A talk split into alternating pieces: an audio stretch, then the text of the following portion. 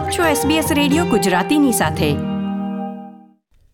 નમસ્કાર, ચોવીસમી જૂન બે હજાર વીસના મુખ્ય સમાચાર આપ સાંભળી રહ્યા છો વત્સલ પટેલ પાસેથી એસબીએસ ગુજરાતી પર. પ્રસ્તુત છે આજના મુખ્ય સમાચાર. કોરોના વાયરસથી ઓસ્ટ્રેલિયામાં એક મહિના બાદ પ્રથમ મૃત્યુ નોંધાયું. ભારતીય મૂળના ડેન્ટિસ્ટની હત્યા તેના ભૂતપૂર્વ સાથીદારે જ કરી હોવાનું કોરોનરે નોંધ્યું. અને વિક્ટોરિયામાં સુપરમાર્કેટ્સે માલસામાનની ખરીદી પર મર્યાદા નક્કી કરી.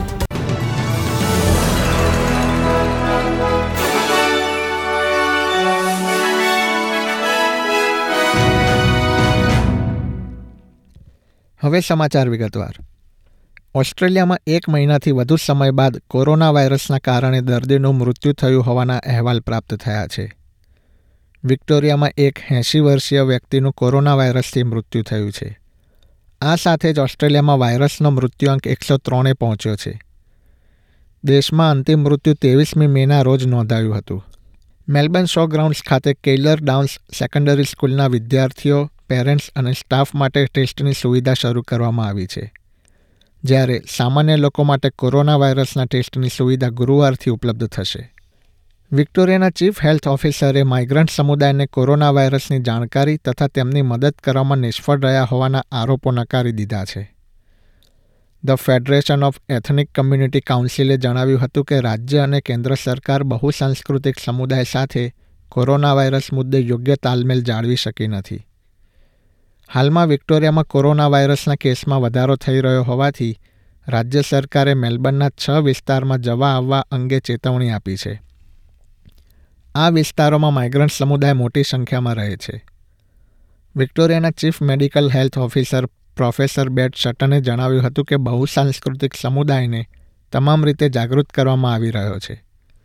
તેમણે ઉમેર્યું હતું કે બિન અંગ્રેજી સમુદાયના લોકો સોશિયલ મીડિયા પ્લેટફોર્મ પર અંગ્રેજી ભાષા સિવાયના માધ્યમો પરથી માહિતી મેળવતા હોવાથી આ મુશ્કેલી ઊભી થઈ રહી છે. વિક્ટોરિયામાં ફરીથી સુપરમાર્કેટ્સમાં જરૂરિયાત કરતાં વધારે સામાનની ખરીદી થઈ રહી હોવાના અહેવાલ પ્રાપ્ત થતાં, વુલવર્સ અને કોલ્સે વસ્તુની ખરીદીની સંખ્યા મર્યાદિત કરવાનો નિર્ણય લીધો છે. સુપરમાર્કેટ્સમાં ટોયલેટ પેપર, લોટ, પાસ્તા, ખાંડ, ઈંડા અને ચોખાની ખરીદીની માત્રા નક્કી કરવામાં આવી છે. જો કે બંને સુપરમાર્કેટ્સે પોતાના નિવેદનમાં જણાવ્યું હતું કે પૂરતી સંખ્યામાં વસ્તુનો જથ્થો ઉપલબ્ધ છે. કોલ્સના ચીફ ઓપરેટિંગ ઓફિસરે જણાવ્યું હતું કે રાજ્યના કેટલાક સ્ટોર્સમાં વસ્તુની માંગમાં વધારો જોવા મળ્યો છે. તેથી જ અમે થોડા સમય માટે વસ્તુની ખરીદીની સંખ્યા મર્યાદિત કરી છે.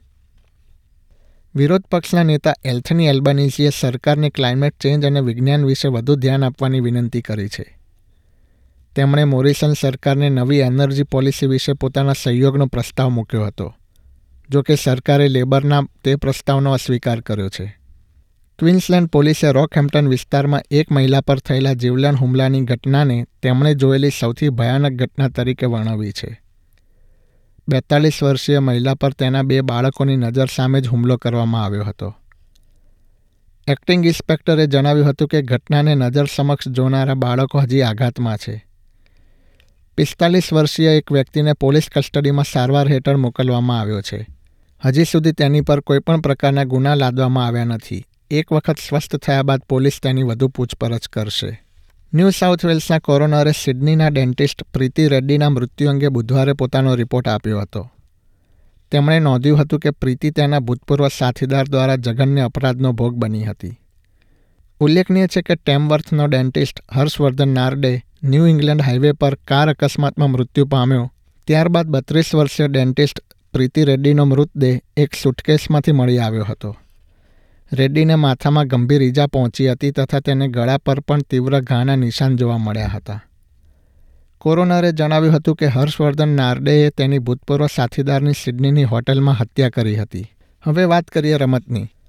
કાર્લ્ટનના ખેલાડી એડી બેટ્સે વંશીય ટીકાનો સામનો કરી રહ્યા હોવાથી એએફએલમાં તેમના ભવિષ્ય અંગે ચિંતા વ્યક્ત કરી છે. તેત્રીસ વર્ષીય બેટ્સે જણાવ્યું હતું કે તેને છેલ્લા એક દશકથી વિવિધ પ્રકારે વંશીય ટીકાનો સામનો કરવો પડે છે.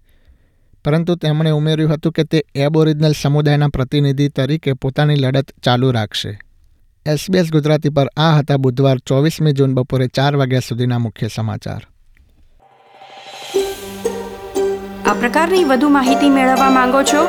અમને સાંભળી શકશો Apple podcast Google podcast Spotify કે જ્યાં પણ તમે તમારા પોડકાસ્ટ મેળવતા હોવ. લાઇક શેર કોમેન્ટ કરો. એસબીએસ ગુજરાતીને ફેસબુક પર ફોલો કરો.